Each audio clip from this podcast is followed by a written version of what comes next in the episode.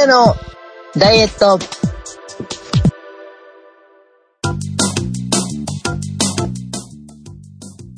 この番組は無限の可能性を秘めたボディを引っ提げて新年度に立ち向かう皆様を援護射撃するダイエットバラエティです。お送りするのは私永井と半助と、鉄尾一郎です。よろしくお願いします。よろしくお願いします。よろしくお願いします。そういう時期なんですよね。なんか、新年度に何かっていうのが、去年、今年と何もない私は、なんとなくその新年度感がないのですが、お仕事関係で移動だとか、これから新社会人になられる方とか、そういう季節なんだなと、改めて思いました。お二人はその新年度系って何かあるんですか？哲夫さんは新年度絡みのイベントとかなんかそういった関係とか、そんなのはない。すいません。何もないので、画面から消えようと思って、ズームのワイプを消したんですが、見つかってしまいました。哲夫さんもじゃああんまりその新年度の区切りみたいなので何かってあんまりないんですか？はないですが、先週お話ししたダンススクールの発表会が年に一度の発表会で、終わった後に、うん高校3年生とかの子は卒業して、もうダンススクールも卒業するじゃないですか。ああ、なるほど。はいはいはいはい。ここが若干ちょっと、私の中で唯一ある卒業式っぽい感じかな、みたいな。うんうんうんまあでも、それを区切りってそういうタイミングで発表会されてるっていうのもあるわけですもんね。そうですね。うーん。というところで勘弁してください。お願いします。え、長井さんは？まあ、個人で卒業入学とか入社とかいう話ではないからうんうん。ですけれども、ただお客様はやっぱり年度、末年度史みたいな単語を使われる方も当然いますしあ、とはいはいはい。春先やっぱり新しいお客さん増えるんですよ。僕のところで言うと。やっぱり、なのでまあ4月からそうですね、新しく初めましてのお客様にお会いしたりとか、ほうほうほうほう。あとまあその新しい方にお会いするためにまた自分の今まで知らなかった新しい街に赴いたりして、うんうんうん。桜が散ってたりとか、うんうん。あと、電車に乗ると今リクルートスーツの学生さんすごく多いんですよ。はいはいはい。そっか。ねそういうところでも感じますよね。うんなのでそういった部分では春だな、新年度だなっていうのを感じうんうんうん。ますが、えっ、と、個人本人としては全く年度とか に。感じることないですよね。まあまあ、そうですよね。まあ僕も前はね、その学校関係とかやったら卒業式入学式があったりとか、まあはいそれがなかったとしても、まあ、出先でそのね、長井さんのおっしゃってたようなリクルートスーツの子を見かけたりとか、まあ卒業式入学式に向かう親御さんとかっていうのがあるんですけど去年今年となんかそういうのほとんど見ることもなくて、なんとなくその区切り感があんまり感じられなくて、なんとなくこの冒頭のご挨拶で、ちょっと新鮮な感じがしました。ありがとうございます。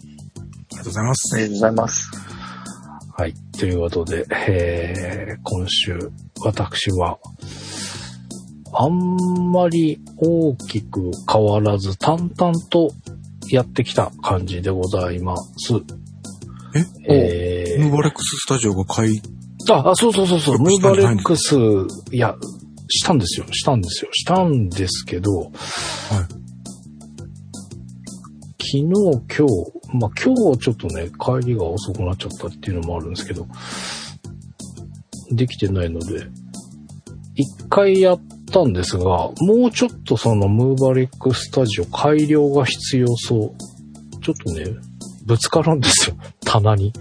なのでちょっと、スタートしたムーバレックスを始めた位置から4番5番あたりでちょっと怪しい棚にぶつかりそうみたいなのがあったので、立ち位置を変えようかなとか、いろいろ今考えておりますが、ズームで拝見する限り、あまり変わった感じがしないんですが。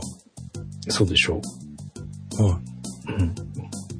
いや、このちょうど肩の後ろぐらい。っていうか、違うわ。最初やったのはこの丼のあるあたり。やっぱ丼だよね、後ろあるの。そう、丼。これ、あの、三つ豆用丼。はあ。あの、いつも、真後ろの壁はかっこいいんだ。そして、うんえーっと、半助さんの周りは小汚いんだ。うん。で、今日は、ムーバレックススタジオだからすごく変わるのかなと思ったら変わってないくて、丼があるんじゃね？あれもしかしてみたいな。本当に丼か。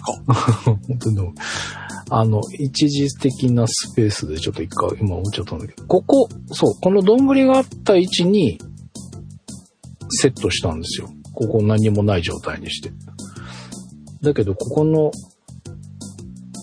映ってるこの鉄の柱にぶつかるというのが分かったので、今この、こっち、こっちか。どうしたらいいの？まあ、この背中の位置に今セットしてます。なので、この僕の今座っている真後ろです。後ろ向きになってやるようなイメージにしたら多分いけるんじゃないかなという感じです。なので、ムーバーレックス久々にやりましたが、おめでとうございます。間が空きすぎていたので、カックンカックンがひどくなっております。なので、4番5番が非常にぎこちなくやりました。だからこれを回数ちゃんと習慣化して滑らかにしていきたいと思います。もう、で、ただ久しぶりにインターバルが空いてやってみたら、やっぱり違うなっていう感じにはなりますか、ああ、全然な、だから前、前も、今年、え？暮れにやり始めたんですけど、ちょっと1回2回やった時もそうだったんですけど、あの、明らかにわかりやすいのが、あのー、4番で腰回すのが丸じゃないんですよ、多分。イメージとしては、はいひひし形を描いてるような、カックン、こう、カッカッカッカッっていう感じになっちゃう。で、それが、滑らかに回らない感じです、ね。そうそうそうそうそうそう。自分でそのなんか気持ち悪いんですよ。回してこう、回してるっていうよりは、線でこう動かしてるようなイメージになっちゃう。になっちゃって。うん。これは前も間が空いた時に思ったんですけど、これがやっていくとだんだん、あ、いなんか、イメージ的にこう丸になってきてるかなっていう、滑らかになってきたんじゃねっていうふうに思うっていうのがあります。あともう一つは、まああの、5番が倒れない。これはまあ前からそうなんですけど、倒れ具合がやっぱり、ああ、もうちょっといけてたよねって思うのと、まあ僕はよく言われていました。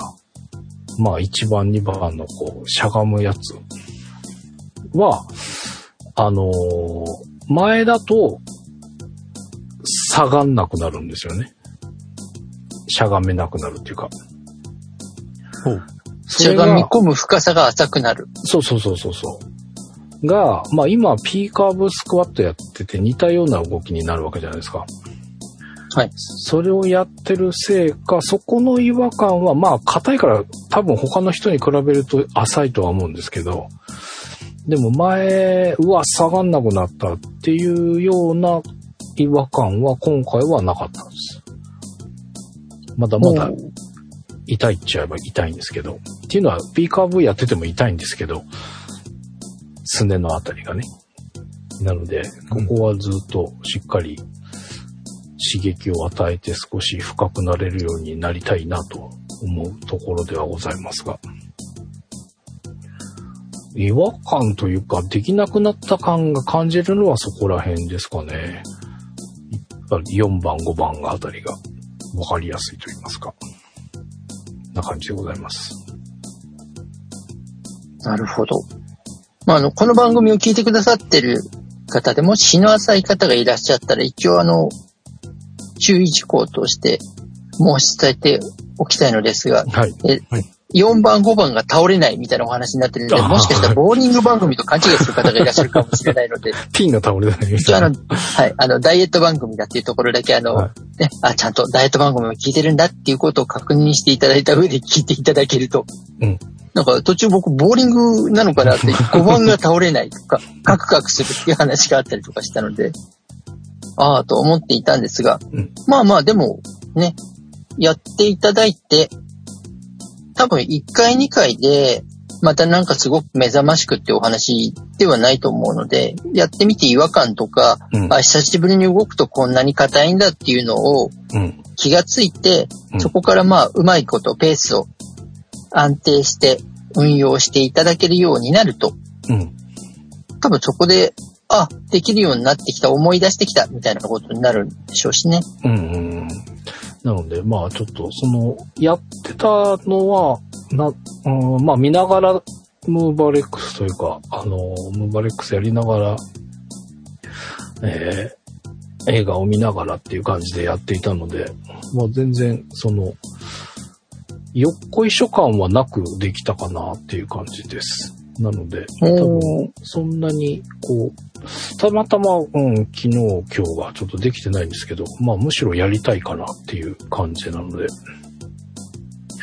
えームーバレックス、しっかり習慣にしたいなと思っております。はい。ぜひ、ぜひお願いいたします。はい。で、えー、運動ですが、えー、ウォーキングが1回。で、自転車が3回。もう、ウォーキングにしようかなって思うんだけど、やっぱりなんか今自転車が楽しくて、ばっかりやってっちゃいけないかなって思いながらも、まあちょっと動く方優先で、とりあえず自転車行っちゃえっていう感じで、えー、3回行っちゃいました。なので、いや、それもいいと思いますよ。それはそれでいいと思います。ウォーキングもね、やっとかないとかなって思いながらも。そう。で、自転車で、一回、長く乗れそうな、って昨日か、えー、時間取れそうだったので、久しぶりに、バームをインして、アンド、プロテインバーを持っていき、うん。折り返しぐらいの時に食べようかなとうん。いう風にしてやってみました。っていうのは、金曜日の日も長かったんですよ。えー、2時間今日走ったんですけど、その時にやっぱ帰りヘロヘロになっちゃって、なんか、甘いもん持ってくればよかったって思った時に、あ、そもそもこんだけ時間走れるんだったらバーム入れてたらよかったんじゃねっていうところがありまして、久々にバームインして、えー、途中の補給食も用意して、行ってまいりました。お疲れ様です。その自転車は大チャリなんですか？あ、大チャリです。あの、自分の自転車はもう、カバーかかったままそのまんま放置状態なので、乗ろうとするとちょっとメンテナンスが必要かなっていうぐらいな感じになっちゃっているんですが、まあでも、大チャリで十分楽しいというか、なので、大チャリ3回。しかも、えー金曜日に乗ったやつが月曜日にありまして、同じ、返したまんま返した場所にありまして、ほうほう。まさかと思ったらバッテリーも多分返した時と同じ状態。うん。70%ぐらいだったのかな。で、えー走り出したらすぐ60%になってしまい、だけど他にあった自転車も20%とか10%とか、ろ70%だったんだけど、それが一番多かったので仕方なくそれ乗ったんですけど、話の途中でごめんなさい、質問。えっと、はい。電動付き自転車に乗ったことがないんですが、はい。前回も、あうん。先週もバッテリーのひ残量少ないやつ乗ったら嫌じゃないですかっていう話を言われてピンとこなかったんですが、バッテリーが少ないとどうなるの？アシスト量が少ないの？いや、少ない分には別に変わんないんですけど、な途中でなくなっちゃうとアシストがなくなるっていうこと。はあ、あ、そして、えっと、バッテリーというのは、こう、うん。アシストしてもらってない時に漕いでると、それが溜まっていくってことはないの？うんと、ブレーキかけた時かなんかに補助的に戻るっていう機能があるらしいんですけど、ほう。でもほぼほぼあんまりそこは期そうな待んですか？できない。うん、うん。じゃあ出発前にきちっとスマホのバッテリー充電みたいに、うん。ん電充電をできるだけ多くしておかないといけないものなんですか？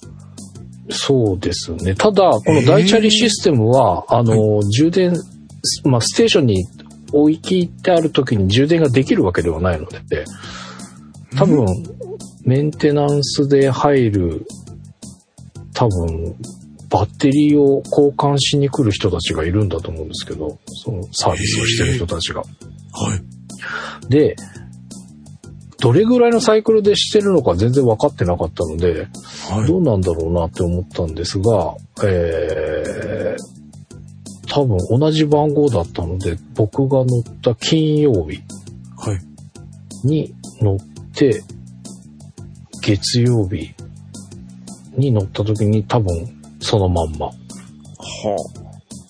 だったので、えあ。って思いながら。ただ100、そう、2時間今日走って30%ぐらい。まあでも走ってすぐだったから40%か。えー減ってた感じなので、まあ、そこまで時間取れないだろうから、足りるだろうなとは思ってたんですけど、なのでまあ乗り始めたっていうのがあるんですが、乗ってすぐ60%になり、50%になり、40%になりの時点で折り返せてなかったんですよ。うん。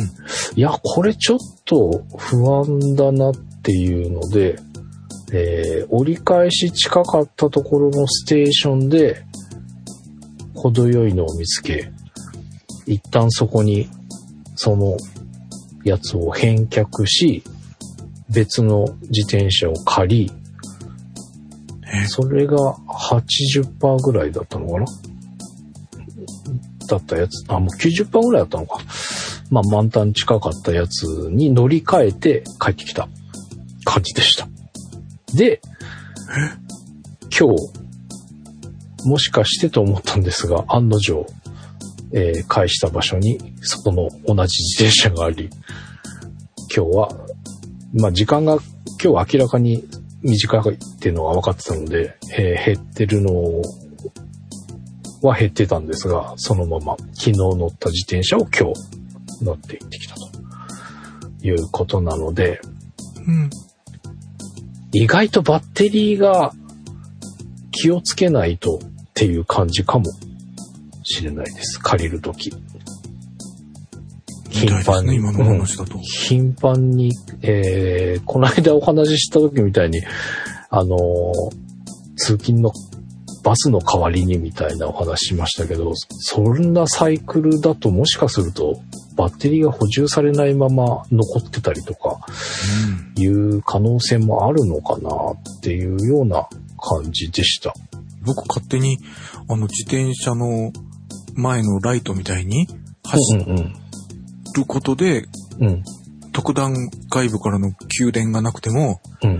自分で、まあ、少なくとも減らないぐらい、充うんうんうんうん電溜まってはいかないにしろ、うん。自分でこう、こい、動いてることによって、うんプラマイゼロぐらいにはできるんだろうと思ってたけど、うん。それだと大変ですね。そうですね。まあ、ただ、あのーずーっと急アシストしてるわけじゃないので、多分ね、10キロ？も、10、何キロなんだろうな。ある程度のスピードが出るともうアシストってないはずなんですよ。なので、えっ、と、本当にスピードの落ちた出だしの時と、うんまあ坂道。うんでも坂道も結構頑張ってぐいぐい踏んでるとスピードが出るじゃないですか。そうすると、坂道なのにアシストされてないかもっていうような感じになったりするので、そんなに考えなくてもいいのかなって思いながらも、あの、止まった時とやっぱ坂道助けてもらうだけで随分気持ち的に楽なので、うん。えーバッテリーがある方が、まあ、そもそもそのバッテリーマークが減っていくとなんか精神的に嫌じゃないですか。うん。なので、えーなるべく多いのがって思ったんですけど、まあ、ステーションが多いエリアだとそういう今回みたいに乗り換えられるからまあいいかっていうのはあるんですけど、意外に台数が並んでても、うん。あの、10%、20%のがいっぱい並んでるみたいなこともあるっていうのが分かったので、ちょっと前もってちゃんと見といた方がいいかなっていう感じでしたが、あと今聞いて、半助さんに乗り捨てられた40%になった自自転車がかわいそうでかわいそうで。そうだよくそんなひどいことが辛い時助けてくれたのに、40%になったら捨てるの？捨てて、新しいのに乗り換えちゃいましたよ。よくあるあのミュージシャンが売れる前にお世話になった奥さんを売れたら捨てる。そ 総骨の妻でしたっけ？漢字が難しくて読み方がわかんないけど。走行の妻っていうやつです走ね。行か。ありがとうございます。はいね、いろんなバンドの方も今でもありますが、へー走行の妻を捨てる白状な半助という楽園が今私の中で 半助に押されてしまいましたが。いやいやいや、まあ、ちょっと真っゼロパー暗になったら抱き上げて帰ってきたらいいじゃん。いやー、重いってゼロパーになったらもう大変でしょ。きっと。白状もな。まあ、なんとなくね、その、まあ、今、哲夫さんが言ってたようなことを、頭をよぎらなくもなかったんですが、すいやいや、あーなんか同じやつがあったっていうのもあって、あの、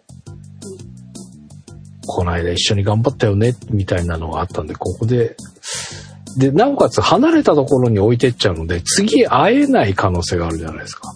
同じ番本当は捨てたんやろ。なので、ちょっと 寂しいかなっていう感じがしましたが、意外と自転車は入れ替わんないっていうのとバッテリーが補給されないっていうのが分かったので、次行った時に今日乗ったやつがまたありそうな気がします。で、バーム久々に使ったんですが、終わった後のポカポカ感がややっぱすごいっすね、これ。哲半夫さん助さんからバームという言葉を聞くのが相当久しぶりなような気がするんですが。うん。あのね、言ってしまうと、カバンに忍ばしてたのがあるんですよ。はい。あの、ふと思った時に、あ、今日は時間取れそうみたいな時に使えるように。はい。そしたらもう湿気って硬くなって、なんか、千歳飴みたいになってるんやろ。硬いっていうか、なんかベタベタになってた。ああ、ダメになるんだとか思って。多分、車の中に置いてる間とかにすごい熱とかで、ダメになっちゃったのかな、みたいなのがあって。っていうのと、そんな私たちの、を、うんほったらかして、明治さんがバーム、新製品を出しております。えええ、このだ、あ、本当だ。明治バーム、アスリート、下流パイナップル風味。お見た目はあんままりあれですが、ちょっと煽るキャッチコピー、運動でストイックに絞りたい方へ。おうバームアスリート。まあ見た目は、中井先生おすすめの黒バームと私たちが呼んでるやつに近いんですが、アスリートの文字が。はい。ホークス。福岡ソフトバンクホークスの和田選手、和田投手という、えっと、お40歳今年になられる、プロ野球選手としてはもう長寿に入る。ですよね。で、現役、あのお、えー松坂大輔さんという有名なピッチャーと同世代の方なんですが、ほうほうほうほう。はい。で、あの、早稲田出られて、あの、自分のピッチングフォームを論文にしたりとかする頭脳派ではあるんですけども、あの、怪我から復活して、今もう若手みたいなピッチャー、ピッチングしてるのね。へえ。はい。で、頑張って、去年ぐらいから復活してる方なんですが、その方のツイートで、バーム、うん新製品が出ましたと知りました。へえ。これは、まあでもそもそも見て、見に行ってないもんな。使ってないから買いに行ってないっていう。うん。古い在庫が千歳飴になってるわけでしょ？そうそうそう。いや、あの、家に置いてあるやつは大丈夫、大丈夫。あの、カバンに入れて持ち歩いてたやつがダメになっちゃいましたけど。なの開けで、てみて。開けてみて。結構なってるから。大丈夫だ。お大丈夫そう、大丈夫そう。あんまりサラサラ感がない音だったじゃん。ああ、本当だ。でも確かにサラサラか。うん。弱いかな。あの、完全な千歳飴にはなってないとは思ったけど、でうんも、。サラサラじゃないでしょ。湿気と砂糖ぐらいになってるでしょ。かもしれない。やばいか。まあそもそも賞味期限切れてんだけどね。うん。その時点で随分よ。も20年8月だった。う4年前、5年前？20年だから大丈夫。そんな経ったの。買ったの。あ、買ったのがか。いやいや、そんなんじゃないと思う、多分。ほら。そん、もう俺たちの年でそんなが十何年前になる上にあなたの読みが甘いんだから、30年前とは言わないけど、10年前近い可能性はあるでしょ、それ。これ、あ、これ。あ、これもあれだ、20年。いや、あのね、山に行くときに追加で買ってるから、去年は行かなかった。2年前ぐらいかもしれない。でももう、あと、いや、まあ結構残ってた。なのでちょっと積極的にまた使っていこうかなと思うんですけど。でもあんまり短い時間の時に使うのはもったいないんですよね。って長井さんが言ってたような気がする。そうですね。まあ、使ってもいいですけど、せっかくやるんだったら、長い時間動けた方がうん。効果的ではありますっていうところ。なので、えって一いうか、き聞くならさ、あの、無駄に捨ててしまう、ん？捨ててしまう方が無駄なのか、えーうん。無駄と分かっていながらでも、破棄するよりは飲んだ方がいいのか、どっちがお得かを聞いた方がよくない？あ、いや、なんか前におっしゃってたのは、こう、バーム、あ、でもダイエットだったら、なんかバームのうん。カロリーが残っちゃうよっていううん、うん。お話だったので、うんでも今買ってんのバームダイエットだから、使ってもいいんですかね？あの、いいと思いますよ。野菜スープ入れちゃえ。野菜スープには入れたくない。だってこれ、グレープフルーツ味や。な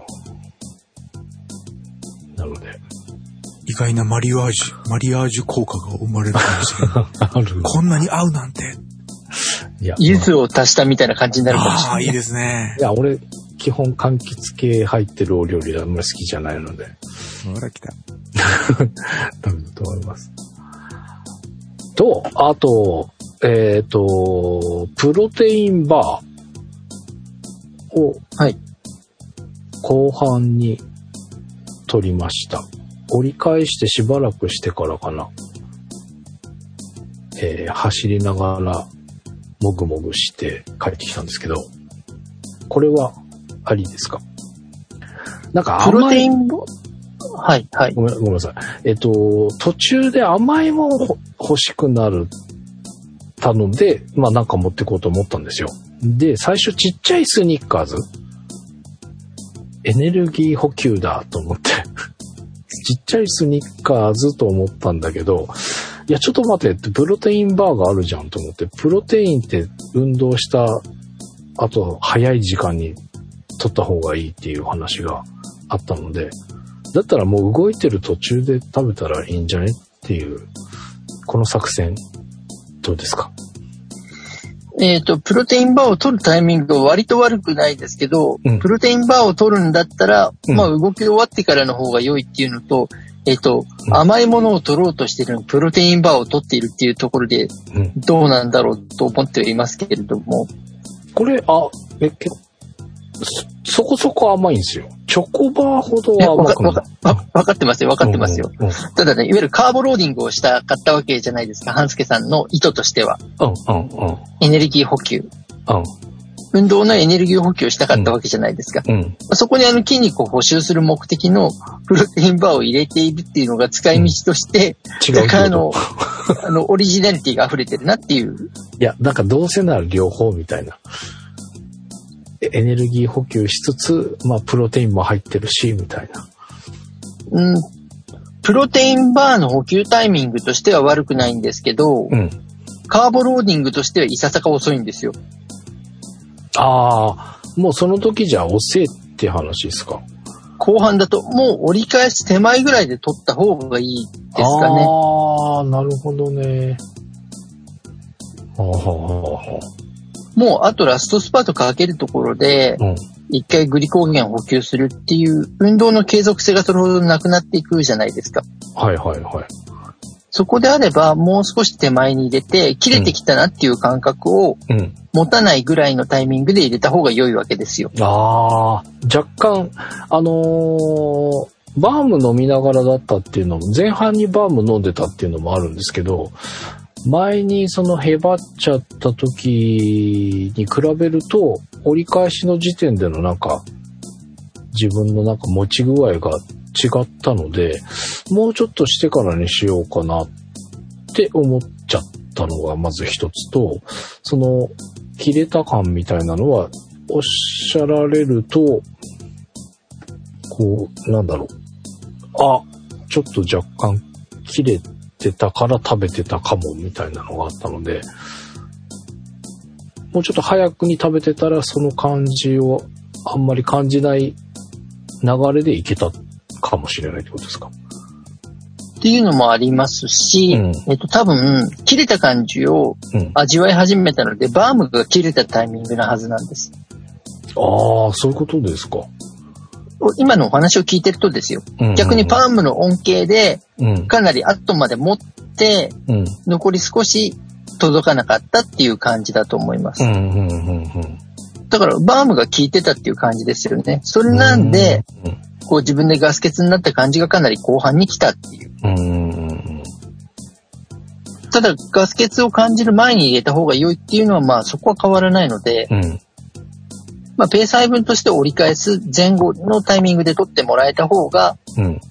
よりガス欠にはなりづらいかなっていうところですねうん。食べて5秒でエネルギーになるわけじゃないじゃないですか。ああ、なるほどね。はい強化はい吸収っていうことに関しての時間は絶対発生するので、うん。うん。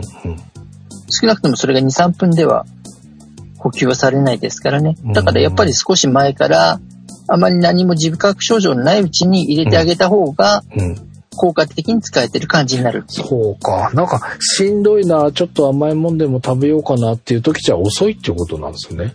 そうです。もうそれって体に症状が現れてるわけじゃないですか。うんうん。喉が渇いてから水分を取るのが脱水症状の始まりだっていうのと同じ、ますよね。うんうん。同じことなんですよね。うん。だからちょっと足りないなと思う前に入れておいてあげて、うん。そこで、あの、枯渇したエネルギーを補給して、うん。吸収して、うん。分解して使うようにするっていう時間を使うよりは、まあ、もう少し手前に入れてもらって蓄えておいた方が、うん。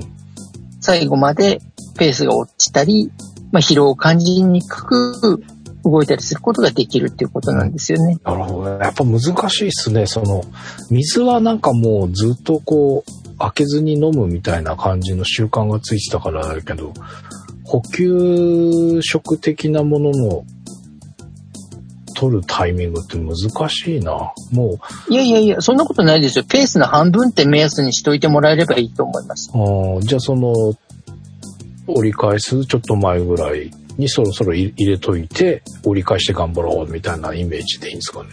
そうです。10キロだったら5キロぐらいのところで入れておこうっていう感じが、ちょうど良いかなっていうところですね。うんそのぐらいで多分あの、割り切って考えてる方が使いやすいと思います。うん。じゃあなんただか5キロぐらいで、例えば5キロを走るぐらいのところで、うん。あんまり補給食とか入れちゃうと使い切る前にエネルギー残るので、うんうん。あんまり短い距離で補給食とかを取ることは控えた方が、うん運動の効果が色あせずに済むかなっていうところはありますからね。えっ、と。補給食を取るのであれば、まあ、90分前後から先の動きをする。まあ、2時間近く動くとかいうところで初めてかなっていう感じですね。えっと1時間であれば特に補給食では考えない方が良いと思います。その、バーム飲むとか、なんあか、バームは、ほら、補給食じゃないじゃないですか。うんうん。で、運動を持続させる効果と、うんそう、あの、エネルギーを燃やすのを促す効果なので、うん。それはあの逆に、まあ1時間以内の運動とかでも40分できるのであれば、うん。使った方が良いっていう感じですね。あ、じゃあ今日もあれだったのかな？使使ってもよかった感じなのか？えっ、と、それはちょっと分かりかねますが、今日がね、40分ぐらいだったんですよ。30まあ、そのぐらい動くんだったら使っていいと思いますよよ。かったって感じですかね。なんか1時間いかないんだったら、いっか、いっかなっていうか、まあ、控えとこうかな、みたいな感じのイメージがあったので、今日は使わなかったんですけど。まあでも40分以降、まあ1時間以上ぐらいで使えるんであれば、バームで。で、まあそうですね。足してもらって。2時間近くなるようだったら、ちょっとした補給食入れてもいいかもねっていう感じですかね。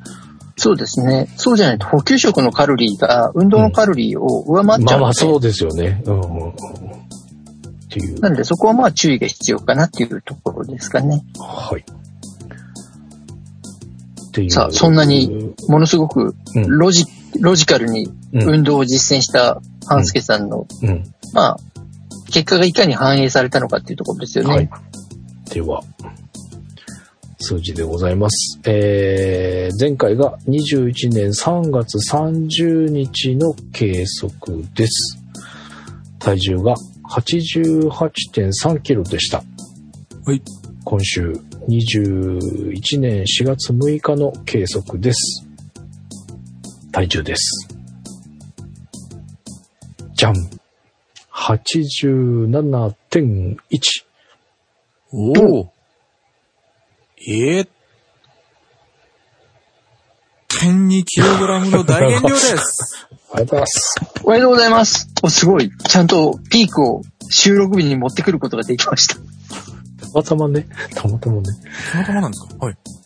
うん。いや、あの、そうそう、それ聞こうと思ったんですけど、あの、前回ピークっていう話ありましたけど、なんとなくはい。僕のイメージとしては、その前の週にあんまりそこ、あんま数字のあれを気にしなくていいですよって言われてたから、あんまりそこのっていうのと、まあ一生やっていくもんだみたいなイメージが僕の中ではすごく強くて、なのでまあ、やっていく中で、ピークがずれたとしても、結果落ちてくっていうところなのかなっていうので、あんまりこの、ここに合わせて週の単位ではって思ってたんですけど、そそこはなんかやっぱ意味あるんですか？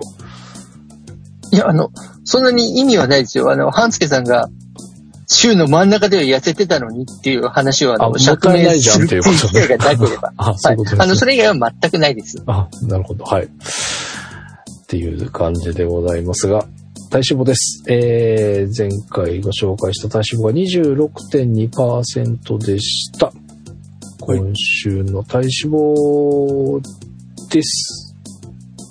じゃん。27.2%。ええ10.0%の増量です。はい、お疲れ様です。誤差です、誤差です。ウエストです。えー前回ご紹介したウエストが104.0センチでした。はい今週のウエストです。じゃん !102.0。おー、おお。2.0センチメートルのマイナスです。おめでとうございます。おめでとうございます。今週のイレギュラー君は何もなかったんですか？今週のイレギュラー君は、イレギュラー君は、まあ、イレギュラー君というか暴走君うんは土曜日の日、3食ラーメンがあります。うーん。3食ラーメン食べると2キロ。太るということが分かりました。いや、やっちゃいました。あの、その話し方でいくと、ラーメンは太る食べ物だっていううん。ロジックを証明しちゃう形になっちゃうんですよ。で、これで糖尿病で半助さんが入院して、ラジオをあやめたら、ラーメンはやっぱり体に悪いものだったになっちゃうという方に持っていくの？いやいやいや、そうではないですけど、でもね、やっぱ太るね。なので、それを身をもって感じたんですね。あの、やっぱり3食食っちゃうと2キロ太るっていうのが、びっくりでした。まあまあ、多少増えるだろうなとは思ったんですが、来ましたね。多少という時点で舐めてかかってる。かける3だったということだね。ね中井先生からお殿おな、ラーメンはお殿様の食事と言われたのが3回続くと何ですか？これは神様の食事ですか？もうだって、健常食ですよね。そうなるともう本当にあの、税の限りを尽くしたみたいなお話に。あ。でもよく落とせましたね、そこから。土、日、月、火って。そうですね。日曜日は引きずりました。まあまあ、そうですよねっていう感じですけど。えー、で、まあ、月曜日は、ある程度ゴンと来たので、大丈夫かなと。で、なおかつ、えー、2時間動けたので、うんそれもあって、今日っていう感じかな。すごいですね。じゃあラーメンを食べたら2時間動いて減らして収録に臨むっていう。うんうんうんうんうん。まあそうすると割と落ちた数字でうん、成果発表ができるっていうことですね。そう。だからこれ、やった日に動ける、えー、なんて言うんでしょう。なかったことにするダイエットをできるとよかったんですけど、土曜日にやっちゃうと日曜日がなかなかそういう感じでできないので、うんやっぱ平日、水曜日とか平日にチートデーを作って仕事帰りに走る。その、やらかした日の帰りに2時間走るみたいなのができるといいんじゃねっていう。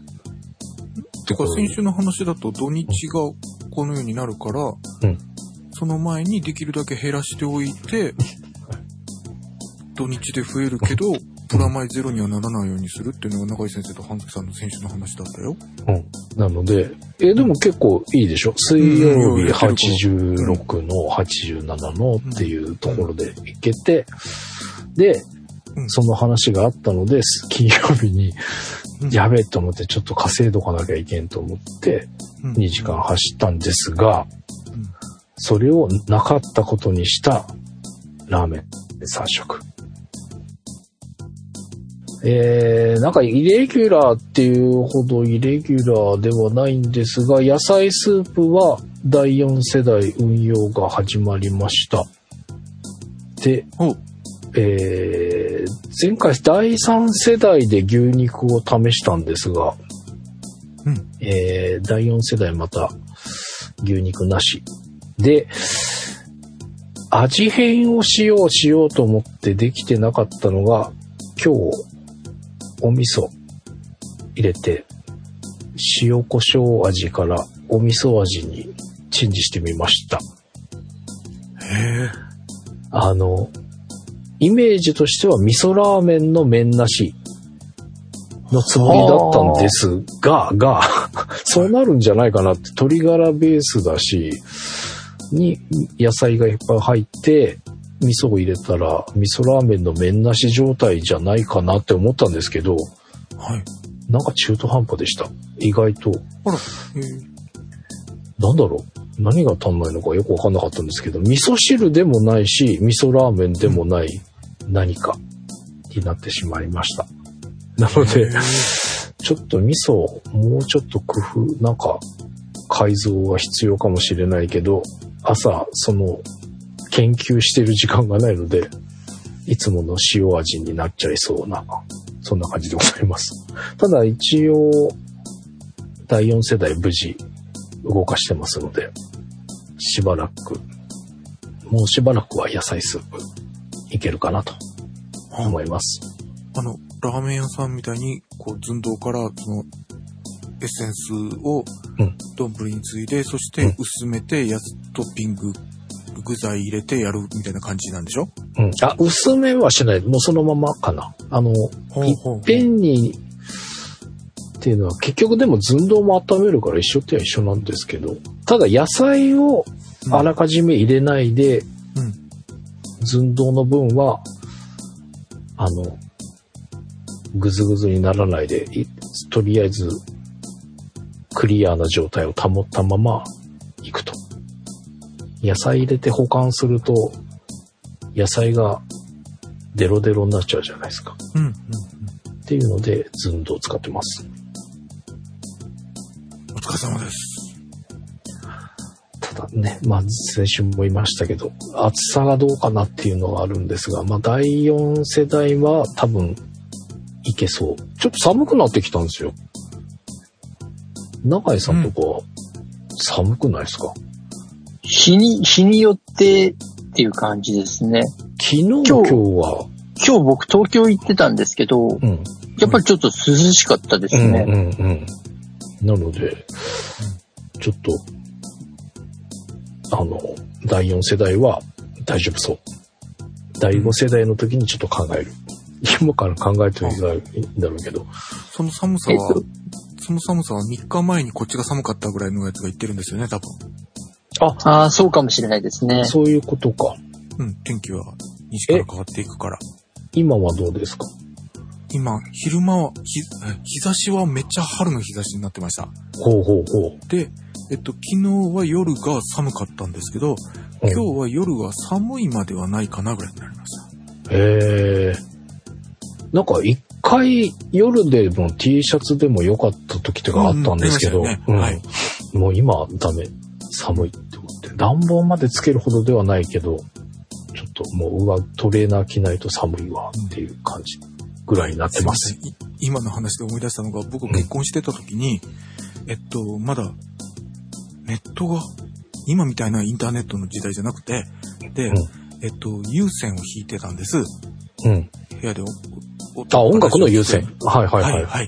はいで、えー音楽用もあったんですけど、結局聞くのがラジオになってて、なんか最近えらい天気予報当たるなと思ったら、うん。東京地方のうん。天気予報がぴったり当たってた、福岡で。だからちょっと早めに、天気が崩れかけたらちょっと早めに言うんでしょうね。はい遅かった、遅かった方が文句言われそうじゃないですか。はいはいはいだからこはう天気が崩れます。で、ちょっと早めに言ってるんだろうけど、それが福岡にちょうどいいみたいい。な。ちょうどいいみたいな。えらい最近当たるなと思ってたら、あ、これそうや、東京のラジオや、みたいな。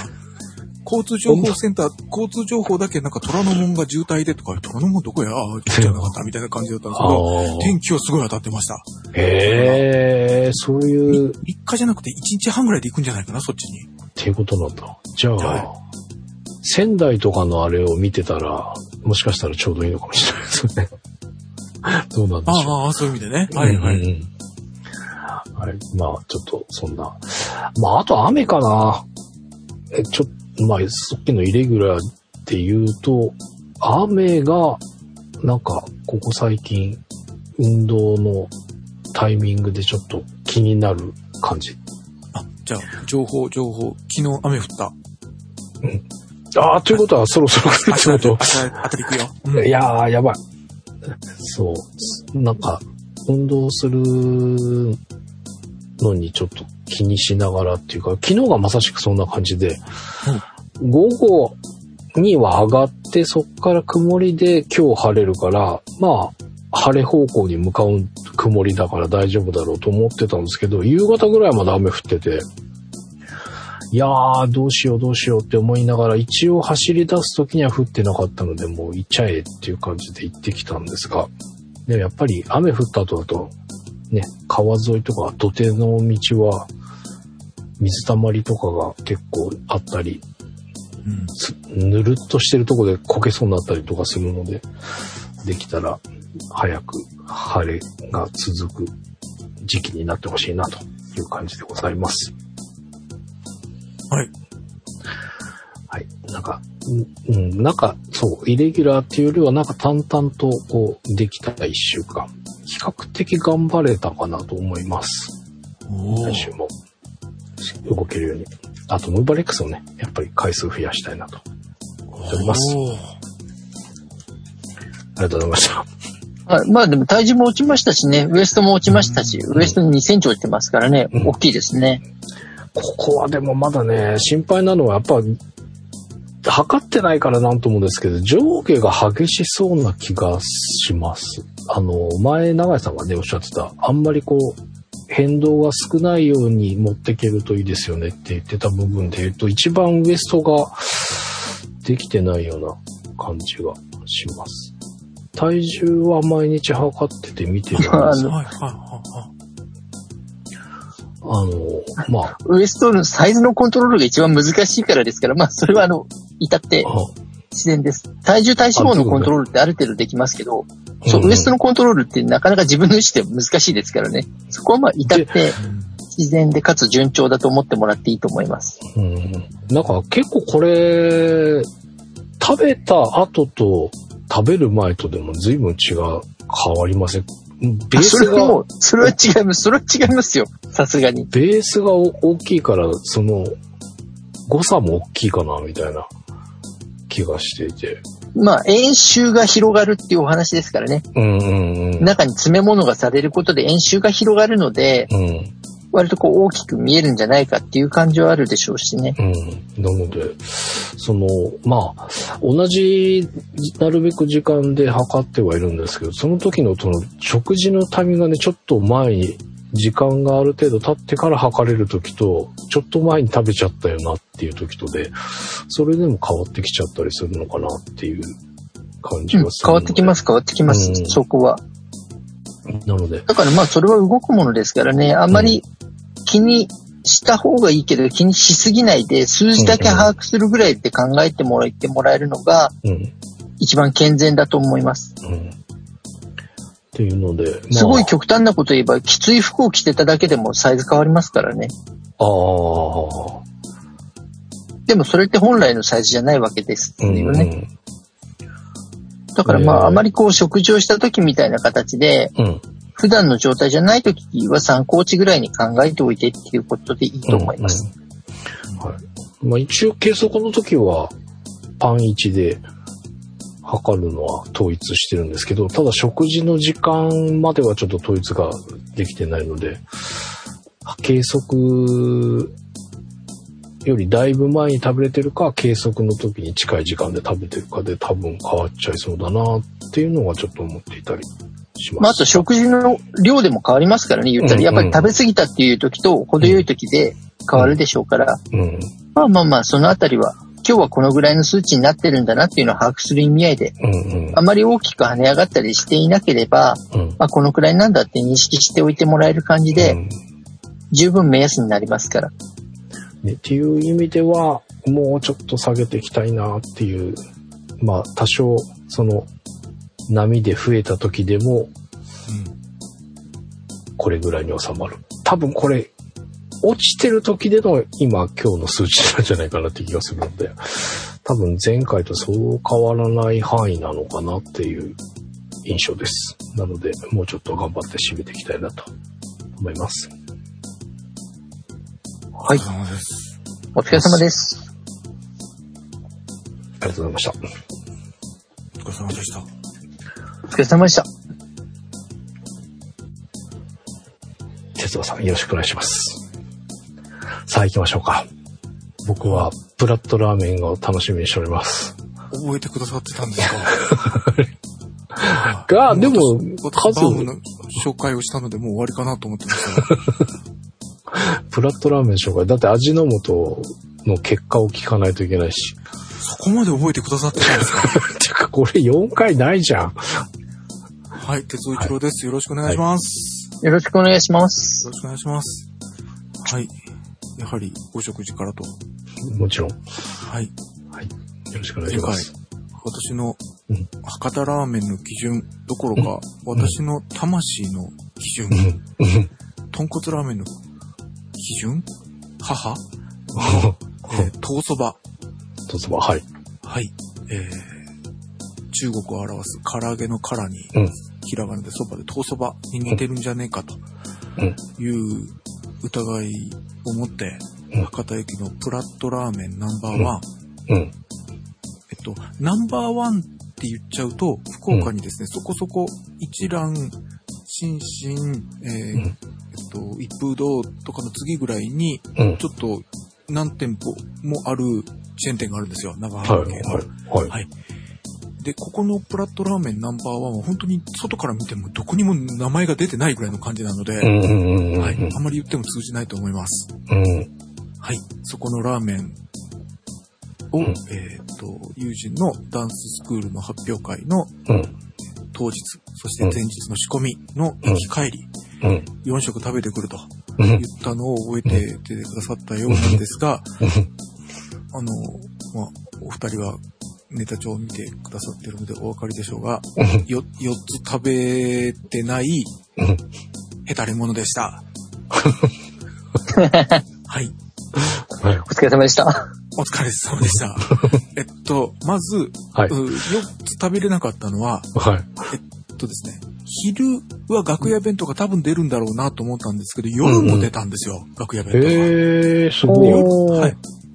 夜まで出るとは思わなくて、うんうんうん。だったので、夜弁当、しかもですね、ここが、まあ、この、友人の奥様が気を使ってくださってて、うんあの、なんか、俺たちを中学生か高校生かと思っていらっしゃるかのようにですね、カロリーが、はい、カロリーどうぞ、カロリーどうぞ、みたいな。はい。カロリー弁当なんだ。はい。まず弁当がですね、はい中学生かっていうぐらいご飯の後が、ご飯以外が全部揚げ物みたいな。ああ。コロッケ、唐揚げ、とんかつみたいな。あ、いいじゃん。いや、うん、40年前だったらパラダイスと思ったけど、あの、うん40年前だと僕幕の内弁当とかもう死んでもいらねえと思ってたぐらいだったけど、うんもうね、今はね、揚げ物多いよっていう、ええ肉肉しい弁当、プラス、うん一人に、まあ大体こうお弁当と、もう20年ぐらい前から一人ペットボトルのお茶かペットボトルのお水があるのが大体多いんですが、うんうん。ここはですね、さらに栄養ドリンクがついてるんですよ。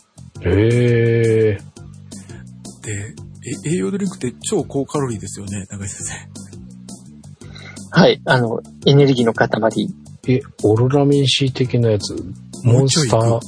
塩ビターぐらい行く。あ、塩ビター。あー、なるほど。あの、ごめんなさい。あんまり飲まないから知らないけど、クオリティ的に、えーオロナミン C デカビタレベルとちょっと上がって、塩ビタぐらいのレベルで、もうちょっと上がるとユンケルぐらいの感じの、はいはいはい、わかるわかる。あれは合ってます？合ってるいや、わ、わかんないけど、俺も。はい。まあでも、そうですね。ヒエラルキーで言うとそのぐらいの、うんそのイメージはそうはありますよね。ね、完全に。ははいい。はい、あります。えーはい。オロナミン C じゃなくて、塩ビタが来るぐらい。うーん。であの、効果だというのは存じてるので、うん。えっと、7、8年前の分から僕冷蔵庫にあったんだ。捨てらんないパターン。はい。昨年末、昨年末、えっと、もう賞味期限来てるやつだけごめんなさいしようと思って4本捨てて、うん3年前の塩ビタが1本あるんだ。で、今年またもらっちゃったみたいな。去年ちょっとコロナ コロナでなかったから、はいはいはいそうそう、ここは、このソディダンススクールさんは塩ビタがど、あの、なんで、栄養ドリンクが来るんだったみたいな感じで、それは飲まずに持って帰りました。えなので、ーラーメン無理だった。はい。の弁当食べた後だとね。はい。うんということなので、朝だけなので、うん2回です。うん。しかも、うんえ初日、味の素を持っていくのを忘れました。ただ、あ、でもに、これ、ちょっとこれ言い訳させて、えっと、あの、本番、お仕事用の荷物は何一つ忘れ物なかったのにちゃんとチェックリスト作って。だからちょっと味の素を忘れるぐらい許してっていう感じでした。はい。まあそうだよね、仕事だもんね。うん でも、本当に荷物、パッキングもある程度してて、でも現場によって若干違うけど、うんそれぞれにちょっとバックアップまであるみたいな、そうそう。はい、いうやつでも、あったんだけど、今回はきちっと忘れるものなしに、うんいけました。なので、素晴ら2日目。あありがとうございます。なので、2日目、ちゃんと味の素を忍ばせて、でも言ってるっていうか写真を持ってはい。で、うん。喉乾く、喉乾く。ゲネプロの時にもうごくごくで、それで余計おしっこ行きたくなるみたいな感じでした。う。はい。なるほどね。ただ味としてはやっぱり似てた。あ、え、で、この味の素が入って正解だったんですか？はい。味のへ素をえ。僕が振ったやつの3分の1ぐらいでよかったかな。で。あと、もやしがあったら言うことないかなと。えっああ。と、ラーメンにネギ、キクラゲ、ちはょっと古い昔ながらのチャーシュー。で、もやしがあったよなと思ったんです。で、うんネットで調べたらやっぱり昔のトーそば、やっぱり僕がそれぐらい思い焦がれるぐらい、うんうんえー結構昔そういう名店があったんだよみたいなブログがいくつか見つかりまして、うんうん。はい。そこの写真見たらやっぱりもやしが載ってた。へえ。はい。そして、えーこの2日目のプラットラーメンナンバーワン食べた時に、うん。これにもやしがあ、あ、そうそう、卵、えーうんゆで卵、そしてうん白おにぎり、間違ってなかったよね。これでもやしがあったら完璧よねと思って上を見上げたら、うん山笠ラーメンっていう名前でもやし入りがあった。ああそれ食べりゃよかったと。はい。のでまだ宿題が残って、次回山笠ラーメンを食べて、味の素を二振りする。うんうん。で、本当にいいかどうかを確認する。うん。あともう一つ、私の高校時代のお世話になったギタリストうん。で、えーたまたま幼稚園から一緒の子がいまして、ほうほう。で、今、えっと、東京でお仕事をして、しながらギタリストもやっているとうん。いう、ジュリアン君という子がいるんです。はいはいはい。はい。昔、ジュリアン・レノンに似た美男子だったんです。美少年だったんです。うんうん。はい。で、今、東京で、えラーメン屋の二郎さんをめぐるジロリアンっていうのはいはいはいはい。ジロリアンやってます。はい。Facebook 見たらもうラーメンの話とギターの話だけ。うんうんはい。ただ、ジュリアンはこのトースバわかるので、ジュリアンに帰ってきたら、このトースバ、あ、とあの、トースバの味がするから行ってみてくれないかと、うん。要請をかけたというところまででやれることはやりました。やれることね。はい。はい。でも本当その別のもう第三者がそれをこう、こうだ、だそう、トーストバーやーって言ったら、はい。うわーってなりますよね。はい。僕よりラーメンリテラシーが高い方なので、うんうんうん僕はトースバのラーメンをもう食べなくて30年ぐらいになるから、ちょっと、うん正直ちょっと自信がないんですが、うんうん。はい。という、僕にしては珍しく外食が多かったかなとうんうん。いう水木でした。うんくら寿司も。あ、てかこのトマトうまそう。はい。え、フレッシュトマトのパスこれトマトパスタはフレッシュってことは、なんかトマトソースじゃなくて、はい普通のトマトを入れる。そうですね。だいぶ、やっぱ、あの、トマトが旬に近づいてきたんですか？ミニトマトでも美味しいみたい。へーえ、はいこれミニトマトですか？ミニトマトよりちょいでかいぐらいですかね。ほうほうほうへえ。ちょうどネットのレシピで、うんえー樋口先生、うん前からご紹介してる樋口先生のやつでフレッシュトマトのパスタがあって、うん。で、えー僕もトマトソース、濃厚なトマトソースも好きなんですが、フレッシュな感じで、あのうん、パスタの色が白い感じに、ポツポツと赤があるイメージだったんですが、うん。前ミニトマトをそのまま入れただけでなんか生ぬるいトマトが乗ったスパスタみたいな感じになってたんですけどカットして、うん。えっ、と、カットした麺、うん肉汁が出そうな部分を、うんあえてちゃんとオリーブオイルで焦がして、へえ。それでやるんだって。ほうほうほうほう。そうしたら、やっぱ若干オリーブオイルが黒ずんでくるので、うんうん。パスタの色としては真っ白な感じ、白に赤っていう鮮やかにはならないけど、こっちの方が美味しいよってあったんですが、でも、色まあまあ白いでしょうんうん、白い白い。で僕も、でもフライパンに見たときは、私のこと黒いわって感じだったんですよ。うんうんうん。焦げた油の感じだったんです。うん。でもやっぱり、あの、トマトを熱で、熱であ加熱するとすごく酸っぱみが飛んで独特の味があるじゃないですか。うんうん。はい。あの感じが出て美味しかったです。ええ美味しそう。こういうのは作れないんだよないや、簡単でしたよ、これすごく。ええとっても簡単でした。そその、僕も一回これはチャレンジしたことがあるんですけど、そのおっしゃってた通り、そのなんか生ぬるいトマトで、なんて言うんだろう、一体感がないっていうか。いやーなんかやっぱりおあのトマトソースの方がいいわと思って以来作っていないっていうね。はい。ええ今度頑張ってやってみようかな。もう頑張らなくてもすぐできるぐらいです。ここリンク埋め込んでますんで見てみてください。はい。美味しそう。ですかね。うんうんうん。で、ラーメン食べたから食べたくなったけど、他はちょっと我慢した。2回ちょっと頭に食べたので、うんうん今回は途中、後半でもラーメンが食べたくなった。おーラーメンの口になってしまったっていう。まあでもそれも習慣なんですかね。はい。でそしてそうですよ。ああの、ウォーキングの時にラジオ聞いてたらさ、あの、鉄夫お前ちょっと、一蘭のカップラーメン見てこいって言ったじゃないですか、半助さんが。言 言ったかな？はい。言ってないよね。言ってないけど、うんまあまあ、僕の話を、話300分の1ぐらいしか聞いてないな、うんみたいな。うんせせっかくラーメン、カップラーメンの一覧の話を出た当日に買ってレポートしたのに、あれ、うんどっかで聞いたな。あれ何やったかな？みたいな。イライラする。俺が言ったんやんかみたいな感じ。いや、なんかそれと別でなんかあったような気がしたんですよ。哲夫さんか聞い俺、俺、俺って指差しそうと思ったし、電話かけようかなと思って、違う、これ収録だと思ったし。で、どこに売ってたんだっけ？あれ？これ何だったっけ？とか、もうすっごいイライラを誘うような。た、それねそしてちょうど売ってる店。はいあ、で、あの、マクオちゃんと、いや、見てるないんだよね。スーパーに売ってんのかなコンビニ。そんなとこにねえんだよ俺言ったやんかって、いや、販売の場所は言ってなかったんだよね。あれ、えっと、えドンキホーテなんですよ。。あ、ドンキ？うん。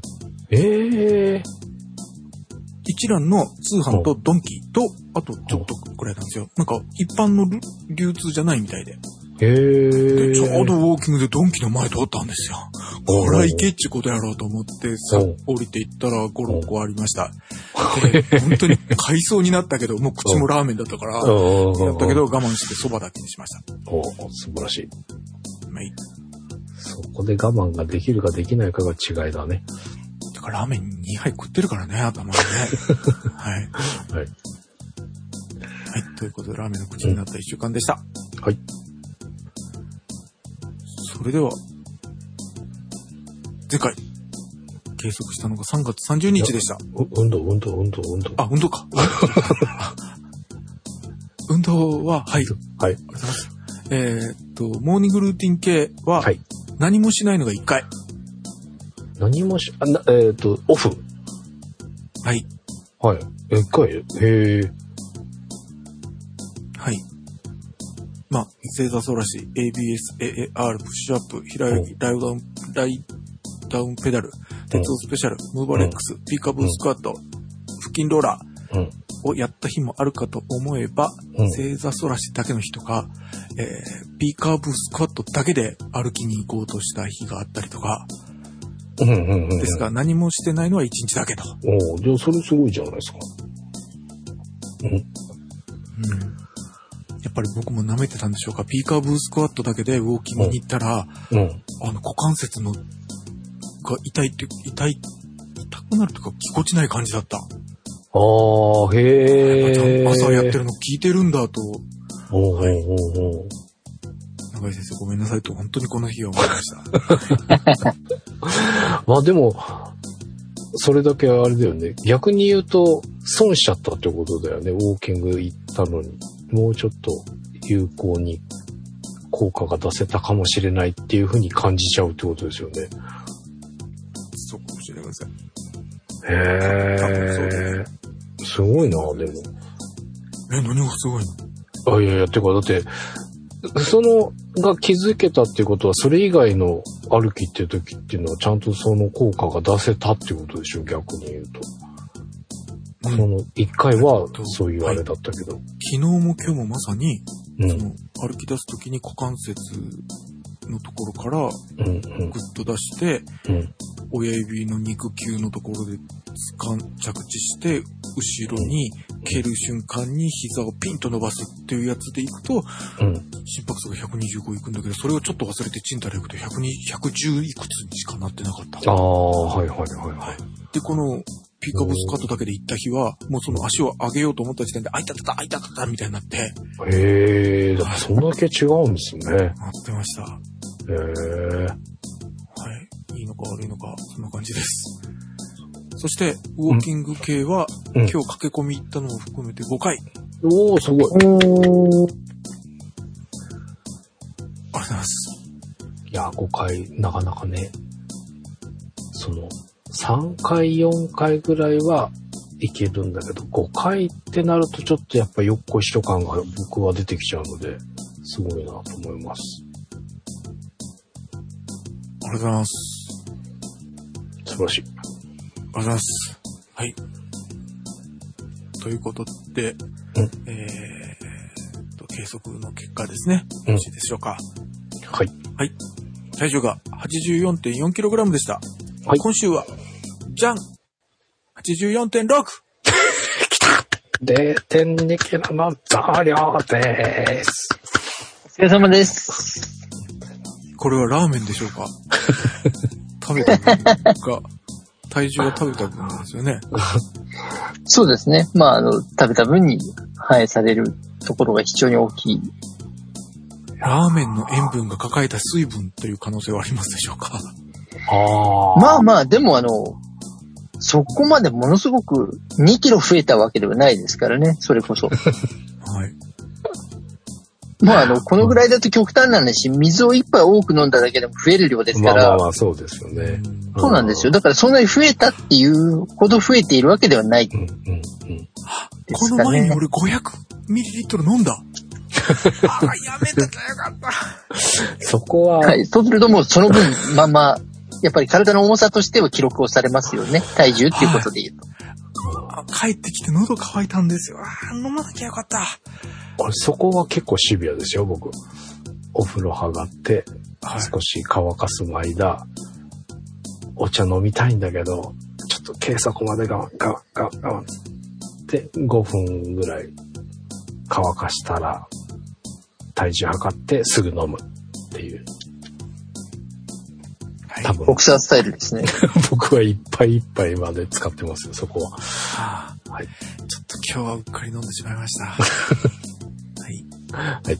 体脂肪率です。はい前回ご紹介したのが28.7%でした。はい。今週は、じゃん !28.6。おお !0.1% のマイナスです。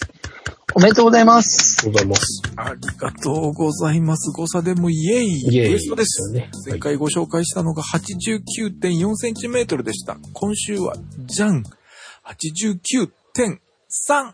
ああ !0.1 センチのマイナス減量です。続いておめでとうございまますすね。6週すげえな。減量続きです。減りま、減り続けています。いやー、そろそろ上げとこうよ。すごいなー。もう、グラフ、カーブがかなり平らになってきましたが、おー96.4から、1回、2回、3回、4回、5回、6回、うん。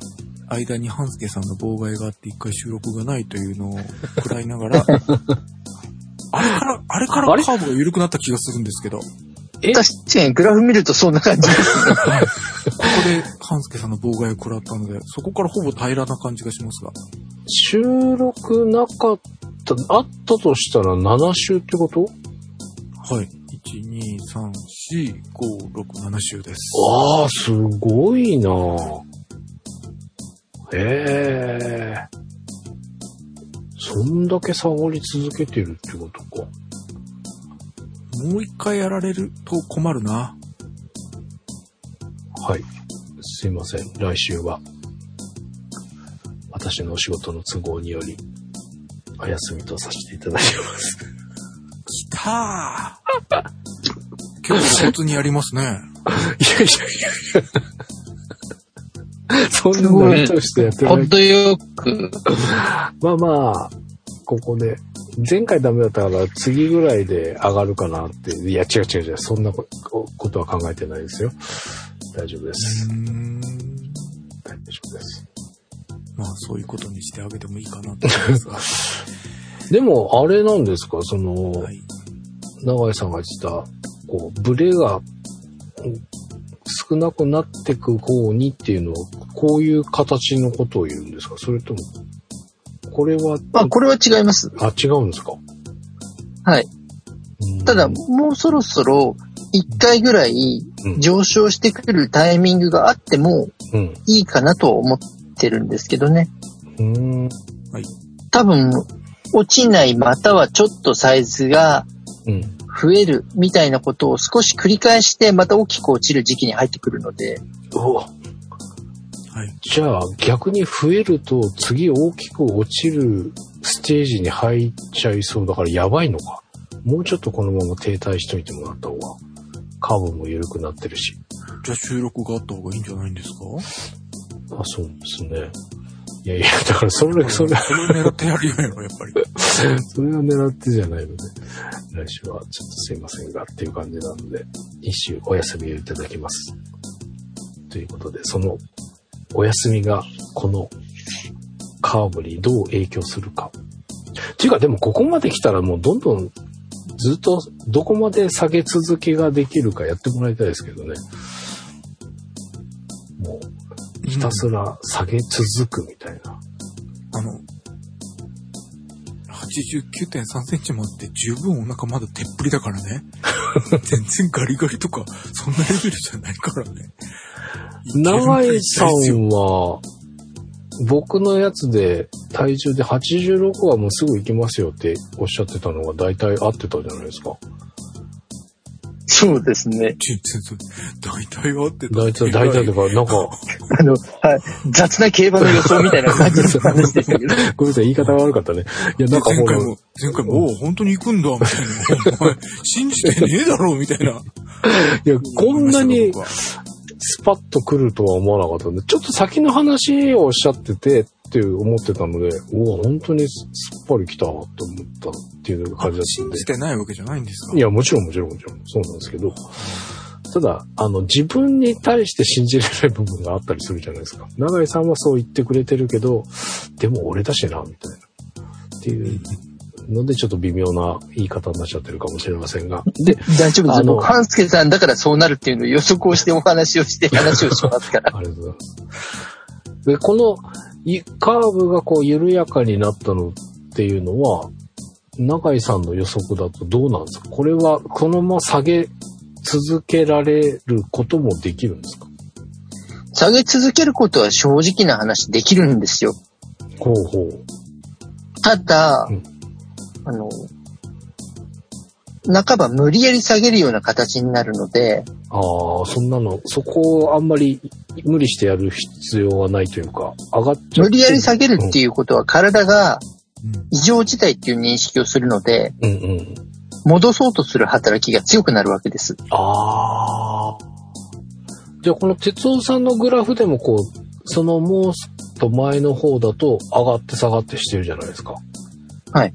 これは多分そういう、ああれと思っていいってことですか？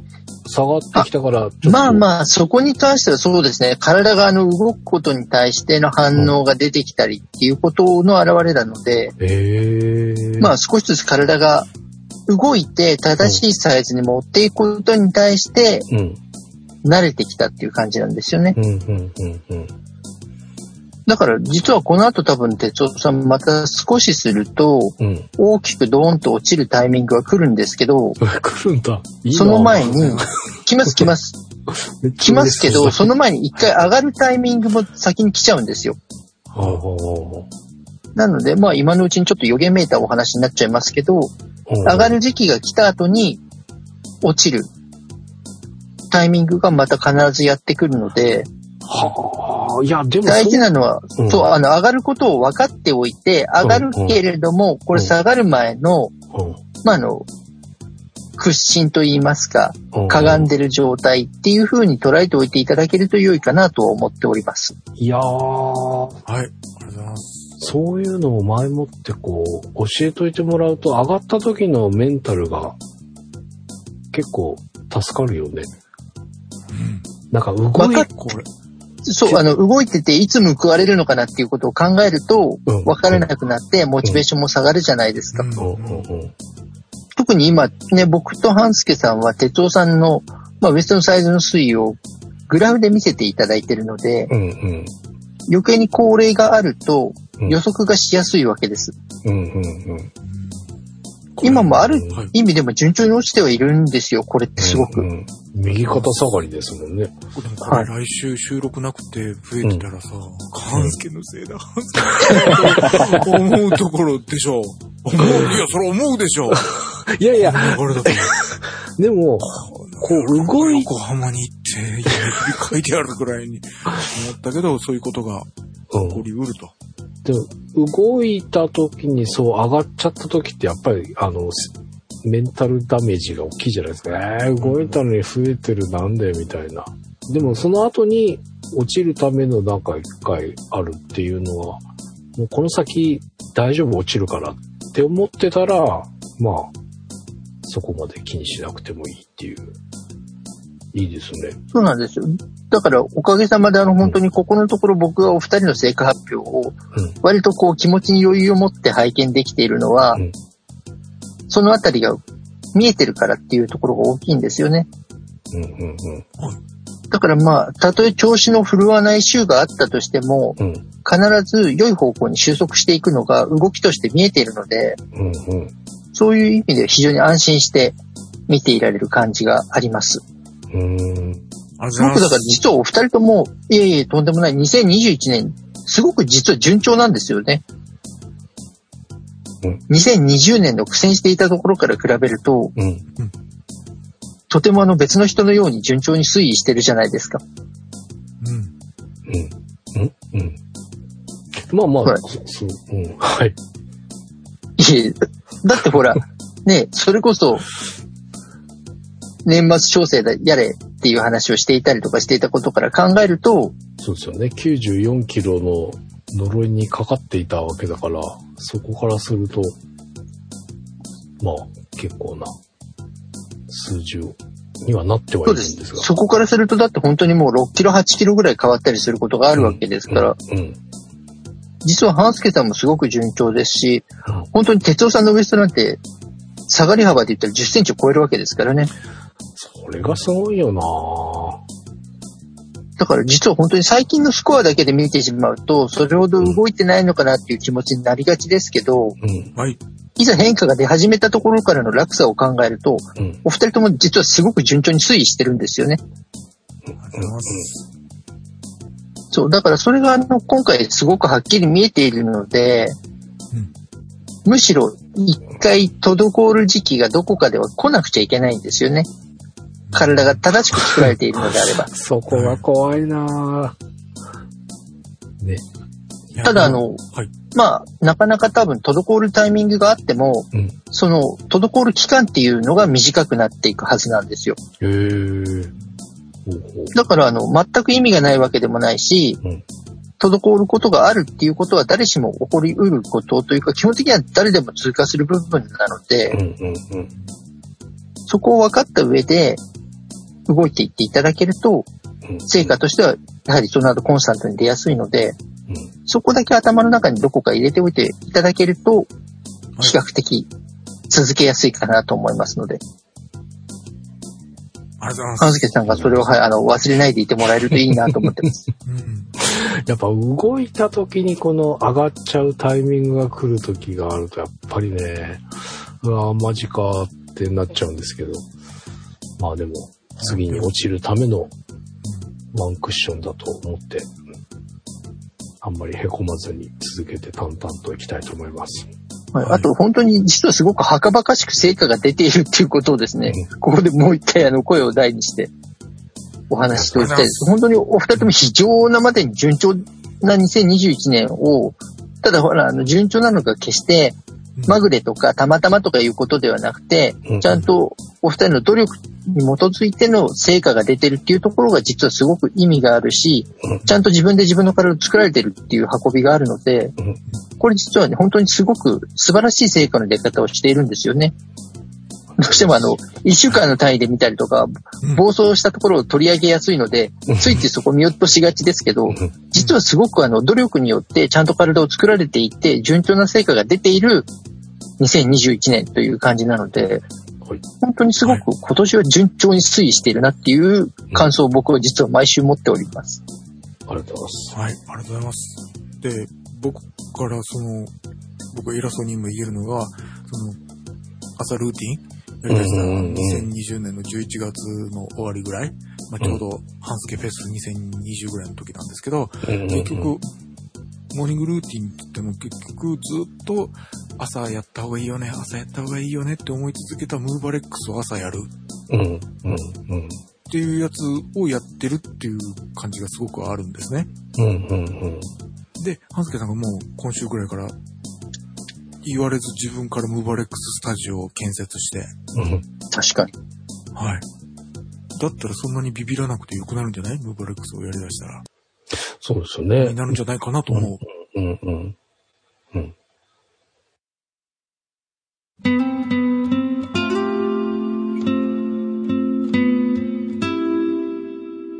なんか、その、成果に結びつくように、ムーバレックスでもう、一ステップ上げていきたいなと思います。お